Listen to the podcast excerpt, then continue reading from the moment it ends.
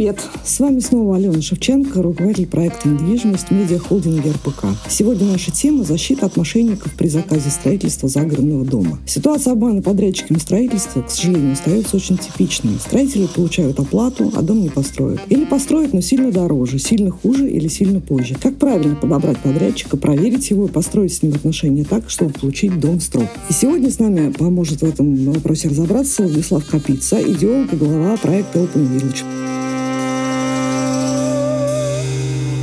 Привет, Влад. Привет, Алена. Я не буду далека от истины, Влад, если скажу, что ты один из главных людей, которые объединяют вокруг себя сотни компаний-участников рынка загородного строительства. Это и строительные компании, и поставщики материалов и услуг, и клиенты-заказчики, весь цвет мира загородки. Поэтому тебе уж точно известно, насколько рисковым сейчас остается рынок подряда. Да, сталкиваюсь с этим и какой-то информацией владею. Расскажи, пожалуйста, у тебя был какой-то интересный пример, связанный вот с э, одной из компаний, которая зашла на твою выставку, и потом в итоге вот редисками оказались. Расскажи, что это было.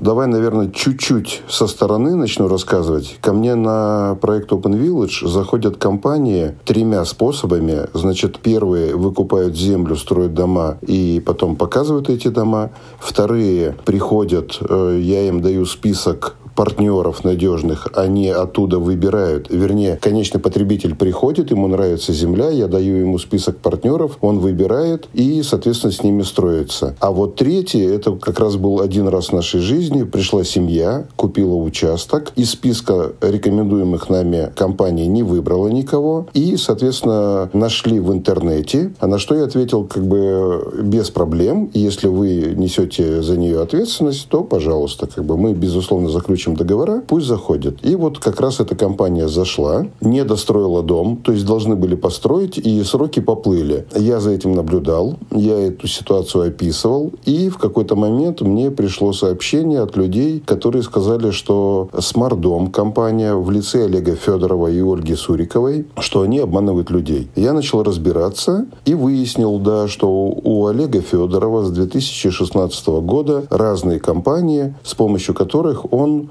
в прямом смысле слова кидает людей, то есть забирает деньги. А вот на данный момент я знаю, что к ним претензии на, по-моему, 70 миллионов рублей, из которых, дай бог, они освоивали 10-15. Ну, они хоть что-то строили или они даже и не приступали? Ты знаешь, э, потерпевших более 20, максимально кому что он сделал, это как раз человеку на моей выставке очень старался к выставке сделать. А так, в основном, максимум, что было, это каркас дома, обшитый пленкой и частично утеплен. Это был максимум. А многим даже этого не делал. Знакомая ситуация. Мне, как ты знаешь, самой пришлось вот столкнуться с таким случаем. Мы тоже заказывали строительство дома в 2019 году, отдали аванс порядка двух миллионов. И нам пообещали построить его через 4 месяца. Ну, такой ну, базовый, хороший, каркасный дом. В итоге через год мы грустно наблюдали на участке только фундамент и фрагменты каркаса. А строители просто пропали, денег не вернули. И самое главное, что перспективы судебных судебных каких-то разбирательств э, абсолютно невозможно. У компании был уставной фонд 10 тысяч рублей, а привлечь, соответственно, генерального директора к субсидиарной ответственности, ну, это отдельные волокиты, это на самом деле очень сложно и тяжело сейчас. Вместе с нами эти ребята кинули еще 12 семей, вот, ну, как и в твоем случае, да. А люди там э, ради дома, да, ради того, чтобы построить дом, продавали квартиры, брали кредиты. В общем, страшное дело.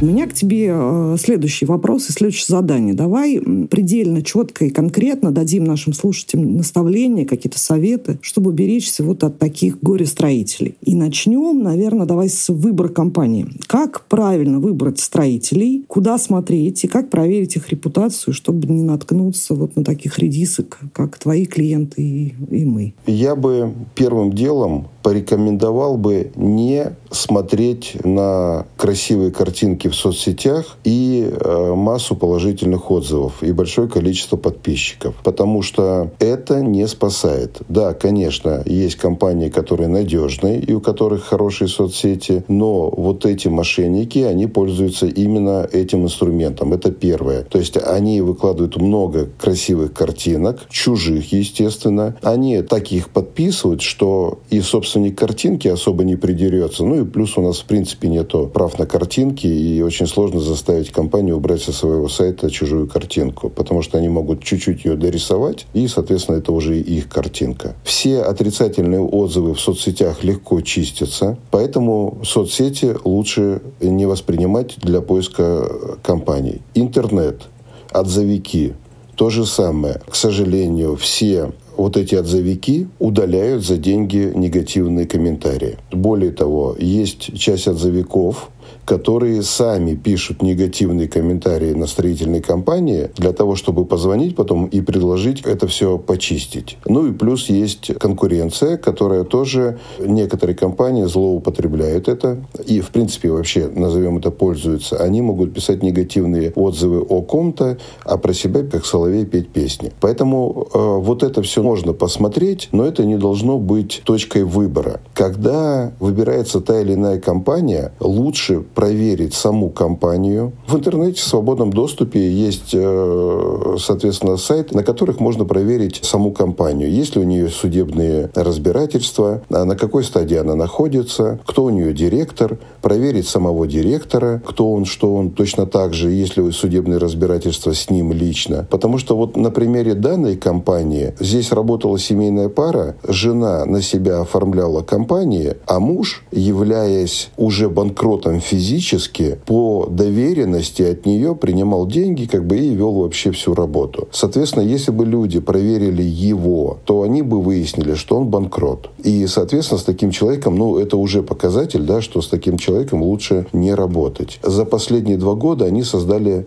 четыре компании. Соответственно, когда конечный потребитель заключает договор, начинает проверять компанию, он может не увидеть ничего плохого. Поэтому здесь я рекомендую выбирать компании все-таки на, можно это сказать, на профильных выставках, но на выставках, которые работают долго, то есть не которые проходят там 4 дня. Есть выставки, которые в течение года работают, и там появляются разные компании с офисами. Ну, вот я сейчас советую это, но, опять же, я советую это на примере одной из таких выставок, где я знаю, что руководство внимательно относится к тому, какие компании входят. Но на самом деле таких выставок много, и я знаю, что другие выставки, им все равно, какая компания там стоит со своим офисом. Поэтому тоже аккуратно, э, вот этот контакт визуальный, он, он важен. Обязательно нужно съездить, посмотреть строящиеся дома, но, как показывает практика, и этот пункт эти мошенники научились обходить. Вот именно эта компания, о которой мы говорим, у нее есть дом недалеко от Москвы. Еще мы не выяснили, это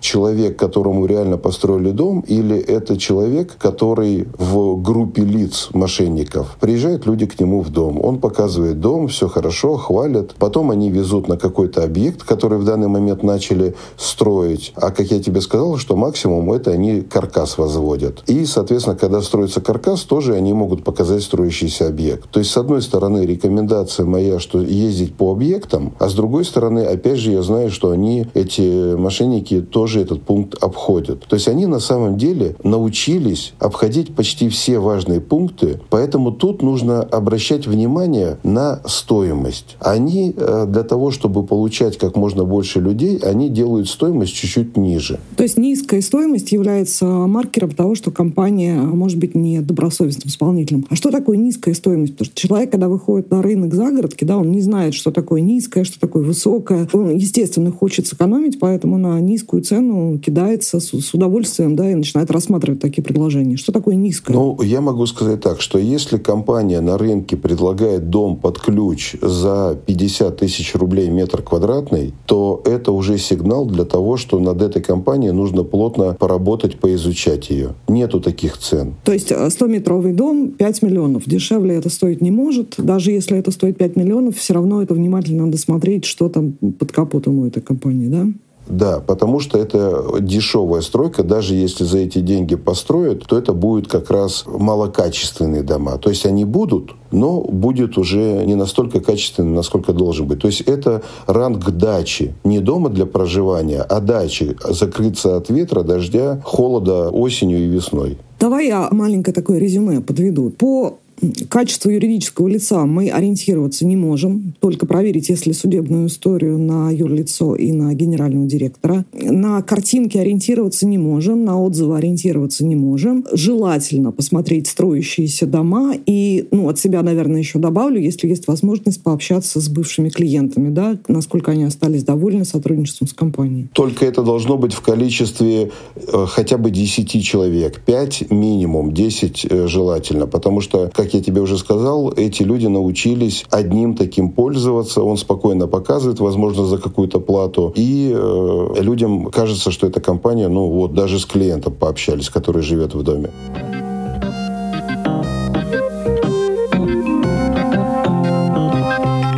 Хорошо. Ну, допустим, нам удалось, мы выбрали достойную доверие компании. Ну, заканчиваются ли на этом наши риски? Что делать дальше? Как с ней построить отношения, чтобы не оказаться без дома и без денег в итоге? Конечно, все должно быть прописано в договоре, все отношения. И договор нужно прописывать с пониманием, что, возможно, вы пойдете в суд. И читать этот договор именно через эту призму. И что тогда там будет? Да? Кто когда должен платить деньги, кто должен что выполнить, к какому сроку. И, соответственно, понимать, что, возможно, может получиться так, что придется идти в суд. Но опять же, таким компаниям, которые забирают деньги, им все равно на это потому что у них уже создана вторая компания, о которой еще никто не знает и которая скоро выйдет, когда первые начнут банкротить. Да подскажи, пожалуйста, может ли вообще неподготовленный человек оценить качество договора или перед тем, как подписывать э, какие-то бумаги, все-таки лучше идти к юристу и консультироваться с ним? Ты знаешь, к юристу можно пойти, но компании, которые на рынке работают давно, это, кстати, вот,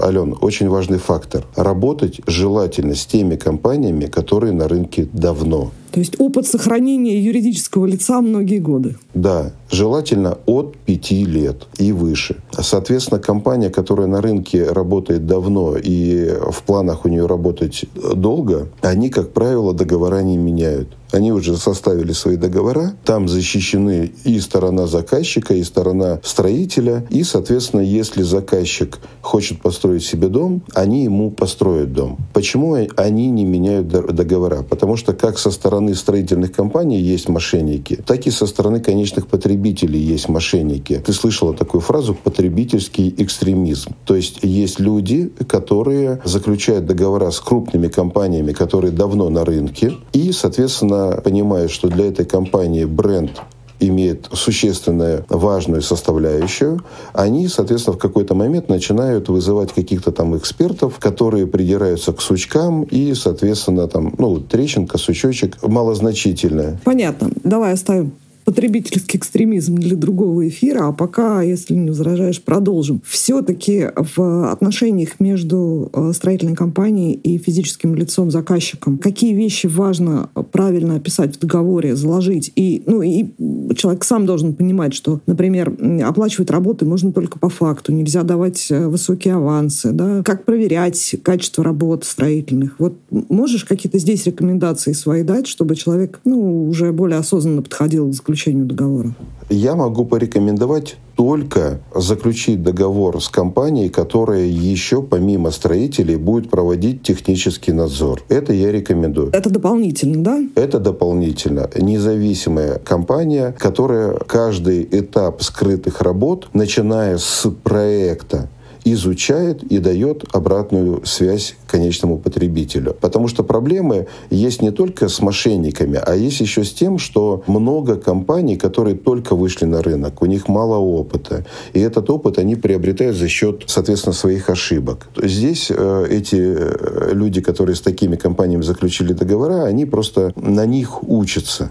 Поэтому лучше заключить договор с сторонней компанией на технадзор, и в процессе это будет быстрее понятно, какого уровня компания. Эта функция технадзора внешнего, она насколько дорого может стоить? Ну, по отношению к стоимости дома, скажем. Это зависит от того, как часто выезжает технадзор на объект. Это может стоить и 50 тысяч, и 300 тысяч. Зависит от того, что делает технадзор. Но если дом стоит 30 миллионов, то 300 тысяч для того, чтобы у тебя была вся документация, это вот прям максимальная цифра 300 тысяч. Это вот прям совсем. Это та цифра, которую можно потратить, потому что тут еще большой плюс. Если человек вдруг когда-то захочет продать дом, с такими документами от технадзора ему будет проще показать человеку, что это строился качественный дом.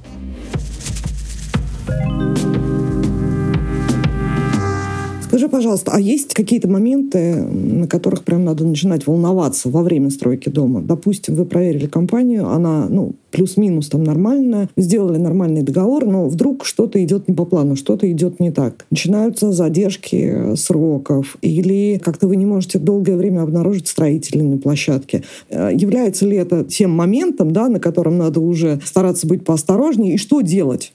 Что делать? Сразу бежать, расторгать договор или как? Как поступать? Это, конечно, индивидуально, потому что во время строительства даже у надежных компаний могут быть сбои, такие как, например, в этом году. Ты знаешь, наверное, что был э, большой рост цен на строительный материал, была нехватка строительного материала и, соответственно, был простой. И тут индивидуально. То есть в разговоре с директором компании, с представителем компании, человек должен эти моменты обсудить обсудить, что происходит, из-за чего происходит. Возможно, расторгнуть договор, если ему уж совсем как бы страшно. Просто, понимаешь, мне очень сложно дать совет. Есть компании, вот та, о которой мы говорим, да, мошенники, которые, понимаешь, парадокс заключается в том, что вот этот человек, который сам по себе банкрот и представлял эту компанию, он настолько комфортный в разговоре, он настолько убедительный, плюс он рассказывает о том, что там он в прошлом офицер, он там держит свое слово, и в разговоре, ну... Невозможно не поверить, да? Да, да, вот это вот прям большая проблема. И сказать о том, что договориться, обсудить с директором компании, что происходит, я могу, но опять же, вот с этим человеком, если разговаривать, он тебе будет год водить за нос, рассказывать о том, что там бригада убежала, там материала нет, вот сейчас, вот сейчас, как бы, вот я приболел. Понимаешь? Я понимаю прекрасно. Очень сложно, индивидуально. Проходила через это. Поэтому здесь совет дать очень сложно. Совет самый основной, повторюсь, строить строится с теми, кто на рынке уже давно и ключевой момент не менял название компании. Вот это лучше всего. Понятно. Немножко обидно только, знаешь, ну, я думаю, что на рынке появляются молодые компании с какими-то интересными технологиями и с нормальными ценниками. И вот твой совет строится только с тем, кто на рынке давно, он немножко как бы их права ставит под вопрос. Ален, да. ну здесь я имею право давать такой совет, объясню почему. Все-таки ты меня представила, да, и ты сказала, что я объединяю большое количество людей. И я даю возможность к себе на выставку заходить компании, которые которая только образовалась. Я всем говорю о том, что, ребят, вы точно получите рекламу. Отрицательную или положительную зависит только от вас. И у меня есть пример, когда компания только образовалась в 2017 году, пришла ко мне на выставку, и она до сих пор участвует на выставках, и ее название уже на рынке знают. То есть она себя зарекомендовала. Эти компании, они имеют шансы выйти на рынок и работать достойно. Помимо моей выставки есть еще одна выставка, где я точно знаю, директора стараются отслеживать, кто у них на площадке работает. Я своей вот этой рекомендацией не мешаю жить таким компаниям, которые только выходят на рынок. Мы же говорим о том, как точно не попасть. Просто мошенники настолько научились обходить все углы, что реально, ну, тяжело не попасть к ним в лапы. Да, да, спасибо большое. Тема больная. Мошенники оставляют людей не только без денег, но еще это большая человеческая трагедия. И пережить такое, сохранить оптимизм. Так что желаю вам, друзья, осторожности, оптимизма. Слушайте подкасты «Кто так строит», а в промежутках читайте РБК «Недвижимость». А летом приходите на выставку Open Village и находите себе там безопасных строителей. Всем до встречи через неделю и пока. До свидания.